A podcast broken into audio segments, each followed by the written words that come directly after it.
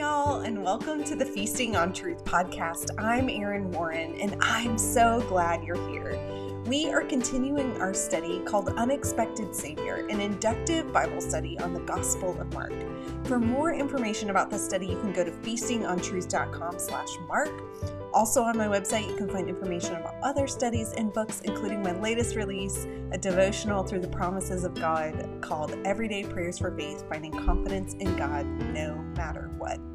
As we've studied, we've continued to see how important context and structure are to understanding Mark's intent and purpose. Today is no exception.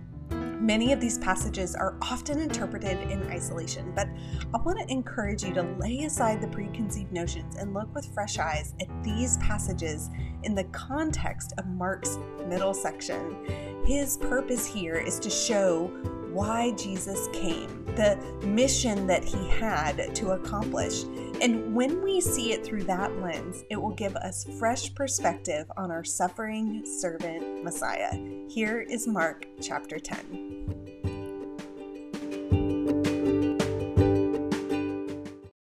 Y'all, and welcome back to Unexpected Savior, an inductive Bible study on the Gospel of Mark. I have absolutely loved this, and I know I've shared it a few times, but I continue to be so blown away by the beauty that is within the Gospel of Mark. This is not some fast hitting, flyby, quick little snippet, random things put together uh, account of Jesus's life here on earth. It is beautifully um, mastered, structured together to show us this incredible picture of who God is, of who Jesus is, and what he came to do.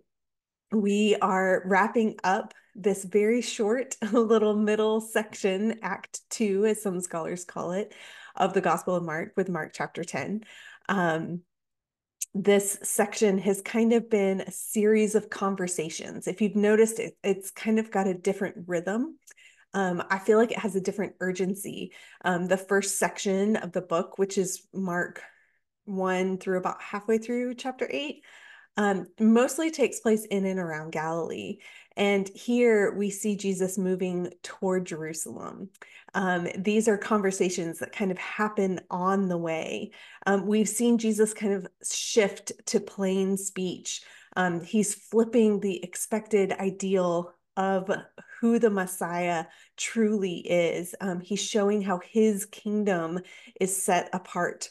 Um, at the end of chapter eight, um, he predicts his suffering and resurrection very plainly. He says to them, um, Deny yourself and take up your cross and follow me. Mark 9 really focused heavily on humility. We got this glimpse of the glory of Jesus um, in the um, transfiguration.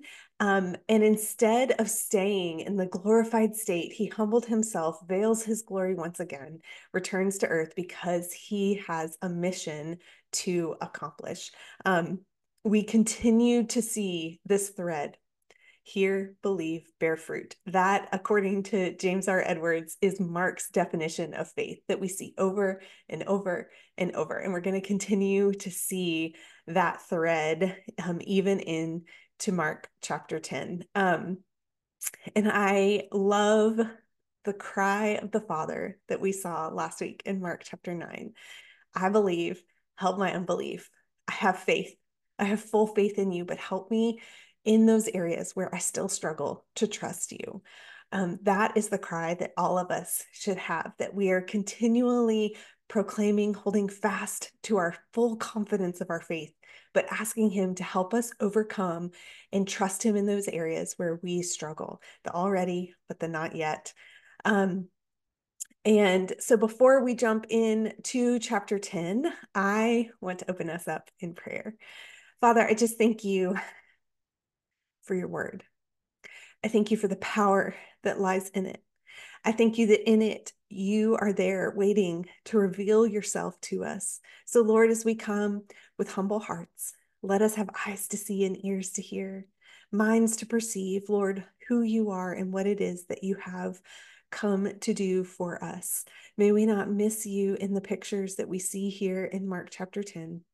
May the words of my mouth and the meditations of my heart be acceptable in your sight, Lord. May your truth be shared. I am here. I am yours. speak. And it's in your name I pray. Amen.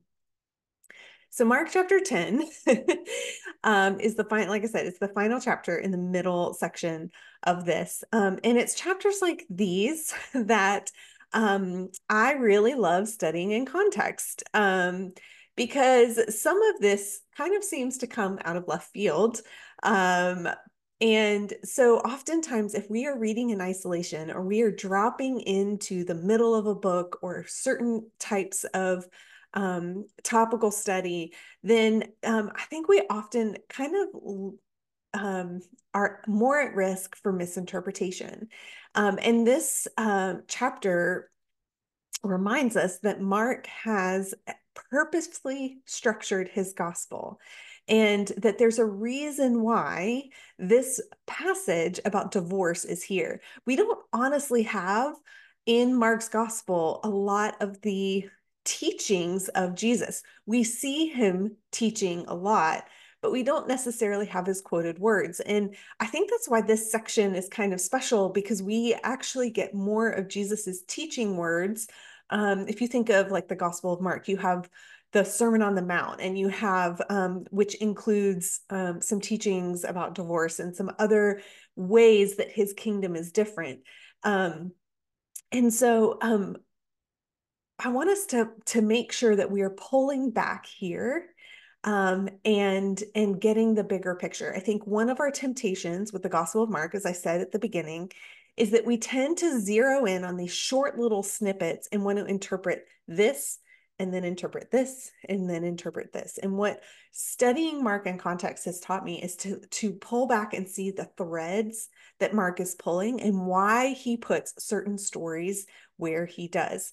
Um, this is also an opportunity for us to seek trusted commentaries. Um, I am a big fan, as y'all know, of studying scripture with your own heart and mind first. Um, but one of the other things that I'm really big on is that we are leaning on trusted scholars, particularly in the area of cultural context, so that we can understand first and foremost what this scripture might have meant to the original audience before we translate it to today.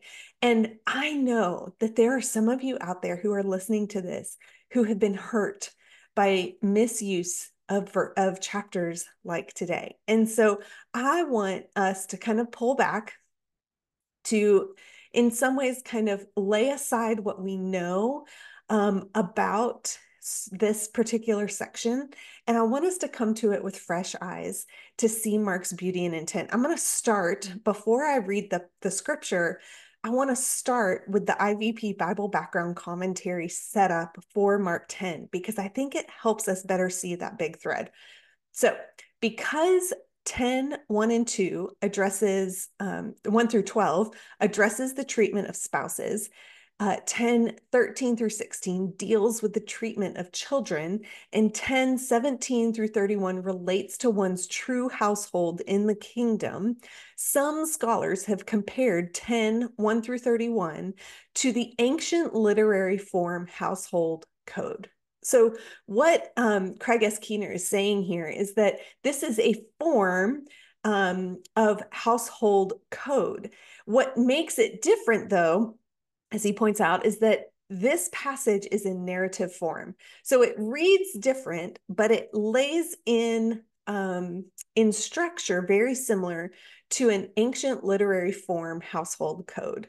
Um, so this is really kind of in a lot of ways, we're in this, remember, we're talking about why Jesus came, what his mission is in this section, and how it is different than what the world has to offer.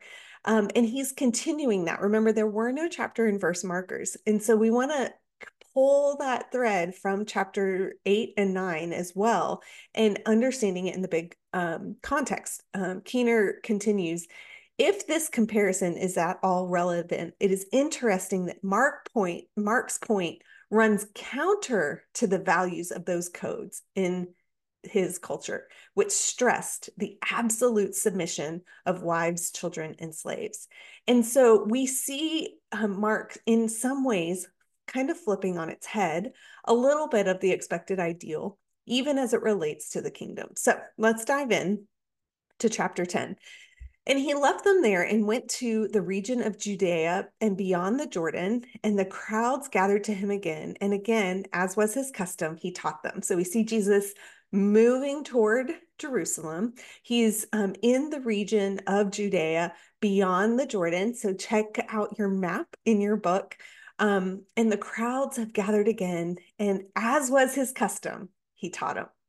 This is um, what we have seen Jesus um, point to time and time again that he came to teach, that he came to teach. And we see him continually teaching people and teaching the crowd. Verse 2 And the Pharisees came up and, in order to test him, asked, Is it lawful for a man to divorce his wife? He answered them, What did Moses command you? And they said, Moses allowed a man to write a certificate of divorce and send her away. And Jesus said to them, Because of your hardness of heart, he wrote this commandment. But from the beginning of creation, God made them male and female. Therefore, a man shall leave his father and mother and hold fast to his wife, and the two shall become one flesh. So they are no longer two, but one flesh. What therefore God has joined together, let not man separate. And in the house, the disciples asked him again about this matter. And he said to them, Whoever divorces his wife and marries another commits adultery against her. And if she divorces her husband and marries another, she commits adultery. So I think what's really important here is to recognize first and foremost that the Pharisees are once again testing Jesus. And I think this is the bigger picture. They are looking for a reason to arrest him. They are looking for cause to um, to shut him down, and so they continually are trying to test him. And I love how Jesus continues to ask questions in the face of that testing and um, not give them what they want. Um, they are seeking, um, like I said, they are seeking a reason to to capture him. So the IVP Bible background commentary continues. The issue was um, in their culture, the issue was typically more about the grounds for divorce, not whether divorce was ever valid. So to ask Jesus uh, whether Jesus thinks divorce is permissible at all is to ask whether he knows or agrees with Moses's law. And so what the Pharisees hear is that culturally, there were instances where divorce was allowed. Um, in Hebrew in in Jewish culture, only, I believe only a man could um, file for divorce. A woman was not able to. So I'm going to get to that in just a second. Um, but what they are doing is actually trying to trick Jesus by asking this question. What they're really trying to get at is if he is a if he not only knows but agrees with Moses' law because for them that was the highest law that was the highest standard. And if he disagreed with Mosaic law he could they could then say have grounds to be able to arrest him or um, turn the crowds against him. Um, divorce was one of your uh, words to look up this week. Merriam Webster defines it as the action or an instance of legally dissolving the Greek word literally means to set free or to release. Um, properly, it's to let go or release. Um, it the term uh, implies the release or annulment of an existing bond. What I love too is that even in the definition, um, neither of those specifically call out marriage. And so I want us to think of divorce as a separation. Um, in Mark 9, we saw, and this is why it's important to remember context and to make sure that we are looking at what just came in scripture and then what's about to come as well when we're interpreting. So in Mark 9, we saw um, Jesus using hyperbole to prove a point. Remember, if your eye causes you to sin, gouge it out. It's better to enter heaven with one eye than two. He wasn't literally saying, gouge out your eyes. He was using hyperbole to make a point. And so that is what has just been said.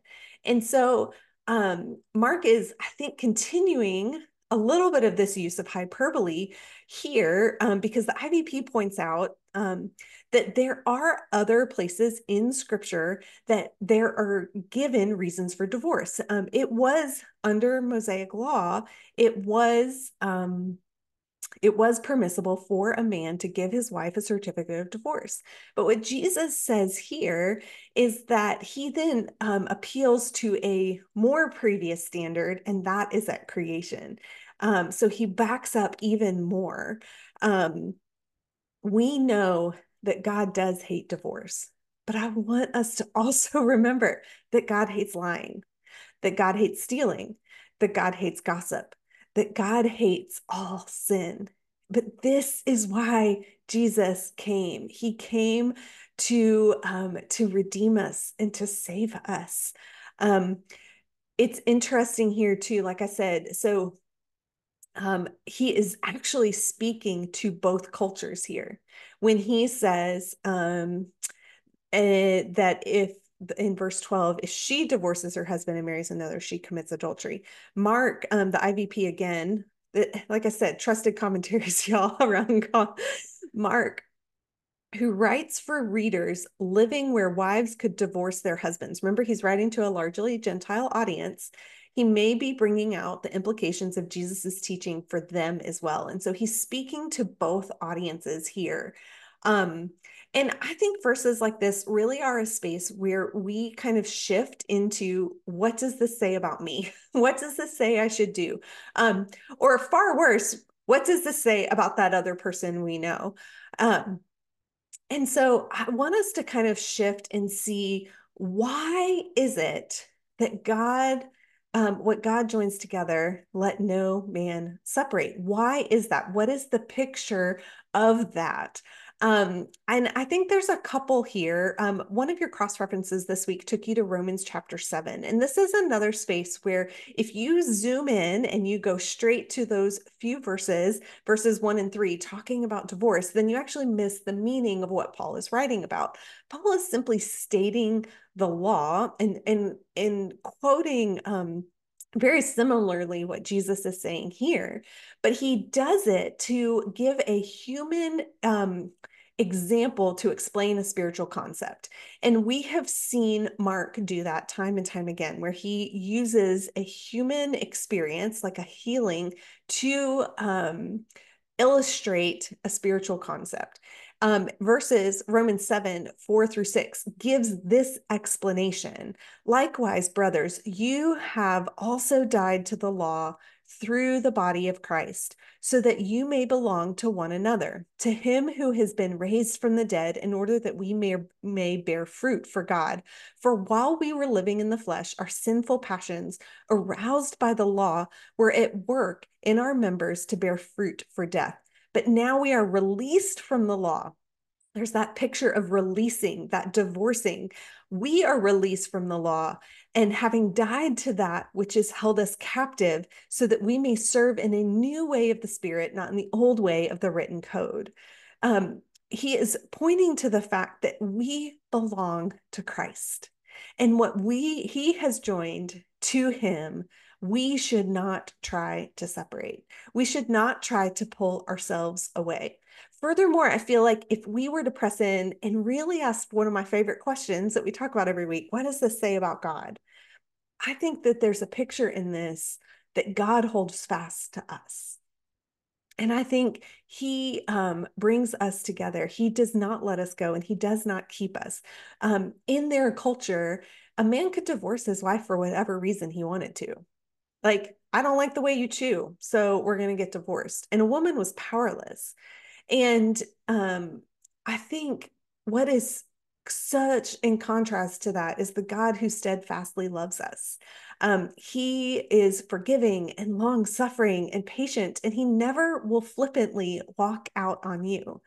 Um, he is a keeper and he holds you fast when we surrender, when we hear and we when we believe. And when we do he holds fast to us. We hold fast to him and he helps us bear fruit. We have a god who is different which means we are part of a kingdom that was different. Um, verse 13 and they were bringing children to him that he might touch them and the disciples rebuked them but when Jesus saw it, he was indignant and said, Let the children come to me. Do not hinder them, for such belongs the kingdom of God. Truly I say to you, whoever does not receive the kingdom of God like a child shall not enter it. And he took them in his arms and he blessed them, laying hands on them. So remember from last week, we talked about children were powerless and utterly dependent.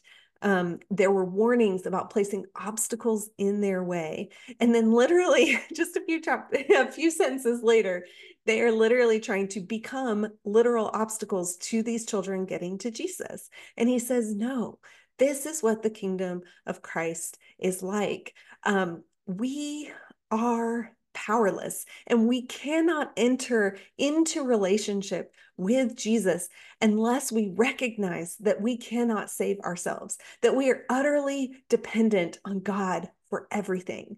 I talk a lot about maturity in our faith. It is opposite of the maturity of the world. In the world, maturity looks like more and more independence. As I try to teach my children simple things, feeding themselves, tying shoes, learning how to get dressed, brush their teeth, ultimately one day driving, making important decisions about life. Um, helping train them toward independence is what defines their maturity in the world. But the opposite is true within our spiritual walk, in our faith. The more mature I grow in my relationship with Christ, the more I recognize my dependence. It is a growing dependence on God. And I think a lot of times we tend to struggle with our faith because we keep getting to these places where we go, I should be able to do this by now. And instead, we need to remember that we cannot do anything without Him. And I grow more and more dependent on Him each and every day, recognizing that I am powerless to do any of it on my own, but it is only His power in me that allows me to continue to hear and believe and bear fruit. I love this quote from the NIV application commentary on Mark by David Garland. He says, in the ancient world, children had no status. They were easily ignored and barred access because no one would take the trouble to complain and fight for them. These children, who must have been brought to Jesus by others, have nothing to commend an audience with him and cannot defend themselves against the bullies. Jesus holds them uh, up again as an example. Their littleness contrasts sharply with the overbearing disciples who want to assert their power and influence. We have continued over the last couple chapters to see them wanting to assert their power and influence, wanting to show their big, bigness, wanting to be the one who casts out the demon, wanting to be first, wanting to sit at Jesus's right hand. And here they are exerting that force and trying to keep an influence, trying to keep these little children away. The disciples need to learn not only to minister to the little ones, but also to adopt the attitude of littleness. I love that. Adopt the attitude of littleness. The little ones are easily pushed aside because they are weak, but God works most powerfully in weakness. When I am weak, therefore I am strong. When one is appropriately little, like a child, and poor in spirit, one is more open to receiving the reign of God. Children are also more open to receiving gifts than adults, and adults want to earn what they can get, as the next scene with the rich man reveals. We need to remember our littleness. And I think that's part of the, the beauty of God centered Bible study is the more I behold who he is, the more little I realize I am. And not in a self degrading, oh, I'm so little and powerless and weak, but in a God, I'm so little and powerless and weak. And yet you impart strength. You came to save. You came to walk alongside of me, that you call me your own and that you hold fast to me in a humility way, he gives us this beautiful gift and allows us access to who he is. And I love that Mark juxtaposes this this story with the next one, this rich young ruler, verse 17.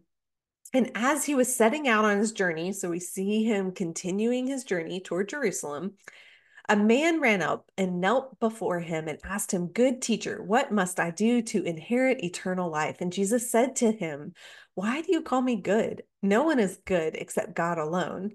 You know the commandments do not murder, do not commit adultery, do not steal, do not bear false witness, do not defraud, honor your father and mother. And he said to him, Teacher, all of these I have kept from my youth. And Jesus, looking at him, loved him and said to him, You lack one thing. Go, sell all that you have and give it to the poor, and you will have treasure in heaven, and come follow me. Disheartened by the saying, he went away sorrowful, for he had great possessions. And Jesus looked around and said to his disciples, How difficult it will be for those who have wealth to enter the kingdom of God. And the disciples were amazed at his words. But Jesus said to them again, Children, how difficult it is to enter the kingdom of God. For it is easier for a camel to go through the eye of a needle than for a rich person to enter the kingdom of God. And they were exceedingly astonished and said to him, Then who can be saved? Jesus looked at them and said, With man, it is impossible, but with God, but not with God. Sorry, but not with God, for all things are possible with God. Peter began to say to him, See, we have left everything and followed you. Jesus said, Truly, I will say to you, there is no one who has left house or brothers or sisters or mother or father or children or lands for my sake and for the gospel, who will not receive a hundredfold now in this time, houses and brothers and sisters and mothers and children and lands, with persecutions, and in the age to come, eternal life. But many who are first will be last, and last will be first.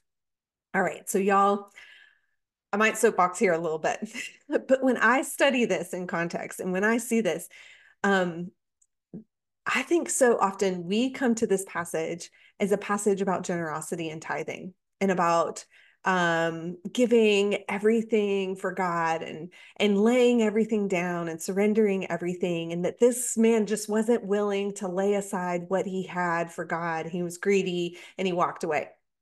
Y'all, I don't believe that's what this passage is about.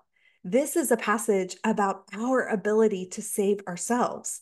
Here is a man who wants to earn his way into heaven. He wants to do everything but surrender his life to Jesus. And so he we see this insider outsider picture here. Remember this is one of those kind of um structures that we see within Mark where he we see this person who we would think is on the inside, who's actually on the outside. Um, this is who you would expect to be in, but he's he's not um, willing to sacrifice. Um, his heart was not surrendered, and I love these little words that Jesus looked at him. That implies that he had concern for him, and he loved him but this man had no, I believe, help my unbelief. He didn't say, I have faith, help me trust you more. Instead, he said, I don't want your way. And he walked away sad because what he really wanted was to do all the right things. William Barclay in the daily study Bible series on the Gospel of Mark says, There was an appeal of love. Jesus was not angry with him. He loved him too much for that. It was not a look of anger, but an appeal of love. It was the look of grief, and that grief was the sorest grief of all the grief of seeing a man deliberately choose not to be what he might have been and had it in him to be. Y'all, he didn't have faith. Remember, faith um, the helps word study, I keep coming back to this sentence, this phrase that the Lord continually births faith in the yielded believer so they can know what he prefers. If we want to know his way, we have to be a yielded believer. We have to hear and believe, and we have to submit to him. And when Jesus says how difficult it is to enter the kingdom of God, the disciples then go, well, then who gets to go to heaven? Like, who gets to be in the kingdom of God if this man who is obeying all these laws? And Jesus says, and y'all, this is important because I think we take this verse out of context so often. We want to use this as a means to our own end. Oh, what's impossible for man is possible with God. All things are possible for God. And we talk about that in the context of earthly outcomes. But y'all, Jesus speaks these words in the context of our salvation. It is impossible for us to save ourselves. And that is why he came. Y'all, because there is nothing I can do, and there is nothing that you can do to save yourself, but yield and believe. And in that position of humility and submission, we find the way. What was impossible for us to achieve, he achieved on our behalf. That is why he came. Jesus came. And we see him building here on the same illustration from Mark 9 with the healing of the boy with the unclean spirit. The disciples couldn't do it. No man could do it. We've seen that theme throughout all of um, throughout so much of this. The no man could bind the the man with the unclean spirit who lived among the tombs. No human could cure the woman who had been bleeding for 12 years. No man, the disciples and no one could bind and, and heal this young boy who had the unclean spirit. But all three have one thing in common. Only Jesus could make them him clean. Only Jesus could heal. And the same for us. Only Jesus is able to hear, heal the uncleanness of our heart. We just have to be willing to submit. And y'all, I just, I love Peter so much. I love him so much. Can y'all just hear the pride in his voice? Like, oh, we did that. We did that. I did that you. Like us, we left. Like we're in. He's like, we did it. And um, when we read these verses with these human eyes, with these worldly eyes, we like to zero in on this idea that, oh, we might be last now, but one day we're going to be first oh, we may have to set aside now, but one day we're going to get it back a hundredfold. Um, we may have to walk away from um, our family uh, and our inheritance and where we are here. But one day we have this bigger family where we will receive a hundredfold the greatness of the of our brothers and sisters in the kingdom of God. and y'all, we gloss over two very, very key words here with persecutions. Merriam Webster defines persecutions as to harass or punish in a manner designed to injure, injure grieve, or afflict. The Greek word uh, means chase or pursuit. Um, it is, um, according to the Helps Word Study, properly, um, it comes from the root word dioko, which means to, to hunt. Um, properly, it's chasing, it's persecution, it's the hunt to bring someone down like an animal this is what awaits in following Jesus. But we've talked time and time again that though there is hardship and though there is persecution, it is still the place where we could go.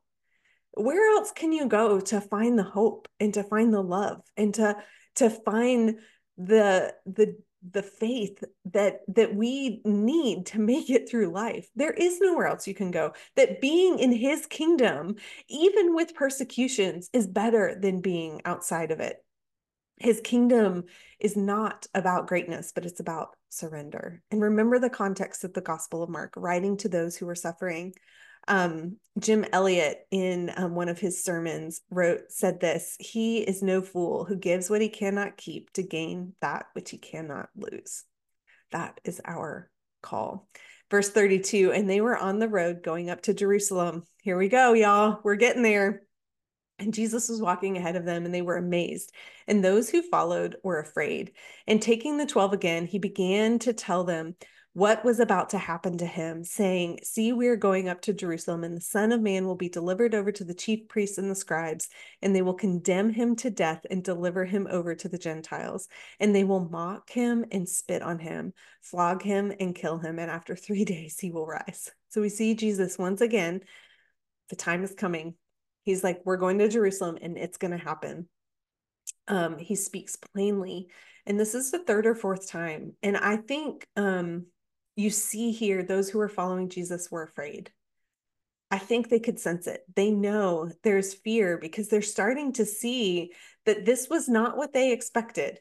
Remember, their minds are, are beginning to perceive. They're not quite there yet. They won't get there until after his resurrection, and it will all make sense to them. But they are continuing um, to, uh, they are starting to get it, and they're not quite there. Um, remember, he just talked about how the first shall be last and the last shall be first. Okay. So thinking, um, okay, I'm last now, but I might be first later. James and John come up with a special request. James and John, the sons of Zebedee, came up to him and said to him, Teacher, we want you to do for us whatever we ask of you. And he said to them, Well, what do you want me to do for you? The well was my addition. What do you want me to do for you? And they said to him, Grant us to sit one at your right and one at your left in glory. So they're thinking, okay, well, eventually. All right, so we want to be first in glory. Jesus said to them, You do not know what you are asking. Are you able to drink the cup that I drink, or to be baptized with the baptism with which I am baptized? And they said to him, We are able. And Jesus said to them, The cup that I drink, you will drink. And with the baptism with which I am baptized, you will be baptized. But to sit at my right hand or my left is not mine to grant, for it is for those whom for whom it has been prepared. And when the ten heard it, they became indignant toward James and John. Oh, I love the disciples. And Jesus called to him, called them to him and said to them, You know that those who are considered the rulers of the Gentiles lord it over them, and their great ones exercise authority over them. But it shall not be so among you. But whoever would be great among you must be your servant, and whoever would be first among you must be a slave of all. For even the Son of Man came not to serve, but not to be served, but to serve, and to give his life as a ransom for many. So James and John come and they ask to sit in a place of honor. Um, they're like, okay, well, we gave up everything, right? And so if we're last here, we're going to be first there. So can we just sit here? And I love the omniscience of God the Son here. he knows, he knows the life that James and John are going to live. In fact, in 44 AD, James becomes one of the first, um, I believe it's the first disciple to be recorded um, of these 11. I'm not going to count Judas, um, who dies for his faith. Um, in Acts 12, 1 and 2, it was about this time that King Herod arrested some who belonged to the church, intending to persecute them. And he had James, the brother of John, put to death with the sword. He's the first recorded death of a disciple, not counting Judas, like I said. Um, they do drink from the cup that Jesus drank. Um, they do face persecutions. And these original readers of this of this account would know that. Like they are watching their brothers and sisters get hunted down, get persecuted and pursued. And Jesus reminds them of the difference, though, between his kingdom and that of the world. He says worldly authority lords it over people, um, but he continues to call them to humility. And verses 43 through 45 are some of the key, most quoted kind of core verses in the Gospel of Mark that Jesus didn't come to be served, but to serve and give his life as a ransom. The Greek word for serve means to serve at table. Act. It's an active um, act. it's literally kicking up dust because you're on the move. He's saying, I came to serve, to be active. Um, it's the Greek word that we get the word deacon from. Um, it and there's a very close connection, y'all, to that definition of faith and the definition of serving. And so I think it points us again to that Here, believe, bear fruit that when we have faith, we are bearing fruit. And part of bearing fruit is found in serving. Hebrews 6, 9 through 12. Though we speak to you in this way, yet in your case, beloved, we feel sure of better things, things that belong to salvation. For God is not unjust so as to overlook your work and the love that you have shown in his name in serving the saints, as you may still do. And we desire each of you to show the same earnestness, to have the full assurance of hope till the end, so that you may not be sluggish, but imitators of those who through faith and patience inherit the promises. Y'all, there is something about serving that helps us hold fast to faith with full assurance.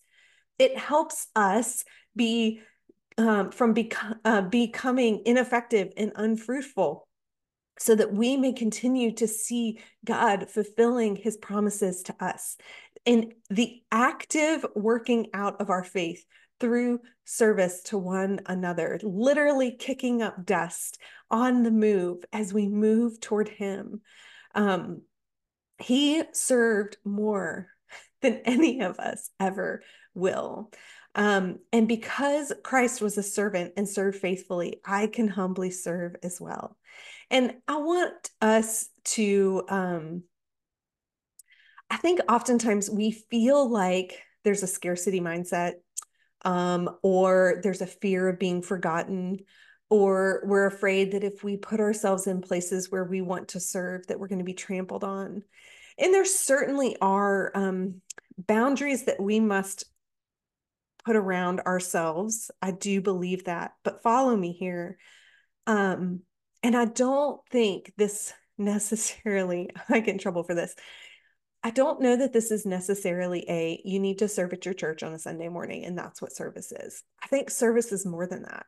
I think that's part of it, but I think living this life of active service, kicking up dust, is constantly being in a space where we are willing to serve, whether that's taking a meal to somebody who's um, you know, just had surgery or is sick, or you just know you made some extra food and this mom over here is very busy and she needs some food for the week. It would just help her not to have to do that. Um, it could be, you know, I, I I like to think of this as living with margin in your life. It could be willing to stop to have that conversation with the person that you cross paths with who just needs a listening ear um, I think living a life of service is one that is in tune to where God is moving and and opening doors and deliberately crossing paths so that we are always in a state of looking for how we can bring him glory and lead others to him. Y'all, because he came, his greatest service is the fact that he came. We just saw this beautiful picture of how amazing he is. And then he comes back down in veiled glory to give his life as a ransom. Y'all, the definition of ransom literally is redemption price. It's the ransom money to free a slave. Um, we were the ones who were enslaved. Just like we talked about earlier about that picture of being enslaved to the law, enslaved to the the works mentality, and how he came to give us freedom. Um, I um, my grandmother just passed away and is one of the sweetest gifts. Um, she had a couple copies of a couple of my Bible studies that she had done. And so I want to read this excerpt that I actually read at her funeral that she wrote um, in, um, it was in relation to Romans 9, I mean, sorry, Hebrews 9, but I think it just fits so well here. She said, I have complete trust that the Lord Jesus has completed everything that I that could ever be needed to be done to make me right with God. He has made my reconciliation to God possible and complete. And now in instead of focusing on my sins, I, fo- I focus on who I am in Christ. I have his righteousness. I focus on and claim his promises. How rich we are who do. Let us live a life of complete trust in him. I believe Lord, help my unbelief. Help me in those areas. Let me be reminded daily that you have done everything I need to have reconciliation with God. And through that, have access to his promises so that we can live a life bearing fruit for him. Verse 46 And they came to Jericho, and as he was leaving Jericho with his disciples, were very, very close to Jerusalem, y'all and, and a great crowd. Bartimaeus, the blind beggar, the son of Timaeus, was sitting by the roadside. And when he heard that it was uh, Jesus of Nazareth, he began to cry out and say, Jesus, son of David, have mercy on me. And many rebuked him, telling him to be silent. But he cried out all the more, Son of David, have mercy on me. Jesus stopped and said, um, Call him. And they called the blind man, saying, Take heart, get up, he is calling you. And throwing off his cloak, he sprang up and came to Jesus. And Jesus said to him, What do you want me to do for you? And the blind man said, Rabbi, let me recover my sight. And Jesus said to him, Go your way, your faith has made you well. And immediately he recovered his sight and followed him on the way. Y'all, Jesus is only about 15 to 17 miles from Jerusalem at this point. Um, and we have, I think um, it is not one of the official James R. Edward Markan sandwiches, but we see um, kind of how Mark sandwiches or bookends this middle section with two stories the healing of a blind man. Mark 8 22, which kind of kicks off this section, um, and then was the healing of a blind man. And again, here, um, the healing of blind Bartimaeus. Y'all, the disciples are still spiritually blind. They don't see it completely, but blind Bartimaeus is spiritually seeing. They say when Jesus of Nazareth, they use his early um, earthly distinction, but Bartimaeus calls him the son of David. This is the only place in Mark that this title of Jesus is used. Um, it is a recognition that Jesus is Messiah. He is physically blind, but yet spiritually sees. Some commentaries point that this is not maybe still a full recognition of Jesus as the suffering servant Messiah, but son of David points more to the conquering king. And I want us to keep that image in our mind because as we are continuing to pull the thread through into next week in chapter 11, we are going to see that picture play out fully. The NIV Application Study Bible says this this present episode reveals that as the Son of David, Jesus expresses his royal authority in works of healing and mercy for the despised outcast not in rounding up recruits for a revolution. The Son of David hears the cries of the oppressed, gives sight to the blind, and brings blessing and peace. And I think this is one of um, such a beautiful juxtaposition here because we have the rich young ruler who wanted to do it his way. And when he couldn't, walked away. But here, the one who is inside is the oppressed outcast, the blind man who sits beside the road, um, whose sight was restored. And y'all, did you catch those last few words? Jesus sent him on his way, and instead he followed Jesus. There were some scholars, um, some commentaries I read that even pointed to wondering if John Mark knew who Bartimaeus was. There's this um, how really it captured me that that named who his father was. And while his name literally means son of Timaeus, I think that it shows potentially a personal connection, which would be so fantastic. But we see that he followed Jesus. Matthew Henry says, It is not enough to come to Christ for spiritual healing, but when we are healed, we must continue to follow him, that we may honor him and receive instruction from him. We don't just come to him for our salvation we continue to follow him, recognizing that we are still in process of sanctification, that he is still teaching us, that we will never reach an end to the to gaining knowledge about what it means to follow him and to live that out. Um, Henry continues, those who have spiritual eyesight see that beauty in Christ, which will draw them to run after him. When we behold the beauty of who he is, we will want to pursue and chase and follow and yield as we believe.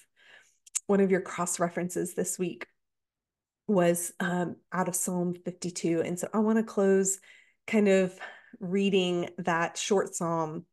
Why do you boast of evil, O mighty man? The steadfast love of the Lord endures all day. Your tongue plots destruction like a sharp razor. Your worker, you worker of deceit.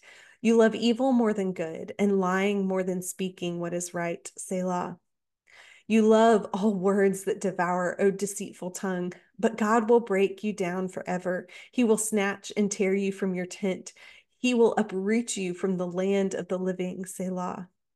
The righteous shall see and fear and shall laugh at him, saying, See this man who would not make God his refuge, but trusted in the abundance of his riches and sought refuge in his own destruction. But I am like a green olive tree in the house of God. I trust in the steadfast love of God forever and ever. I will thank you forever because you have done it. I will wait for your name, for it is good in the presence of the godly. Let us not trust in our own way, but instead submit and live in the house of God, in the kingdom and the in the faith to trust in his steadfast love and to wait patiently for him. Y'all, what hope we have. Jesus, son of David, God the Son, came to serve and pay the price to cover the cost of our sin. Hebrews 9:22 says indeed under law almost everything is purified with blood and without the shedding of blood there is no forgiveness of sins. He heals our spiritual blindness by the spilling of his blood. And as we enter into the final section of Mark, we are going to see the plan unfold. Let's pray. Jesus, thank you for doing for us what we could not. What is impossible for us is possible because of you. Lord, let us put complete trust in you, that we would continue to follow you, not leaning on our own way, but submitting and yielding to yours so that we may know what you prefer. May we hear and see and believe and bear fruit for you. May we be like blind Bartimaeus whose sight beheld you and he continued to follow you. May we grow and more and more in the likeness and trust you. And as we grow more dependent on you, it's in your name I pray. Amen.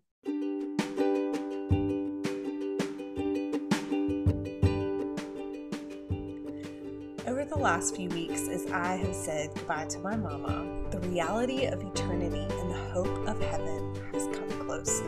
Y'all, my grandmother loved Jesus, and she told everyone would listen about the hope she had. She didn't earn it with her good works, though they were many.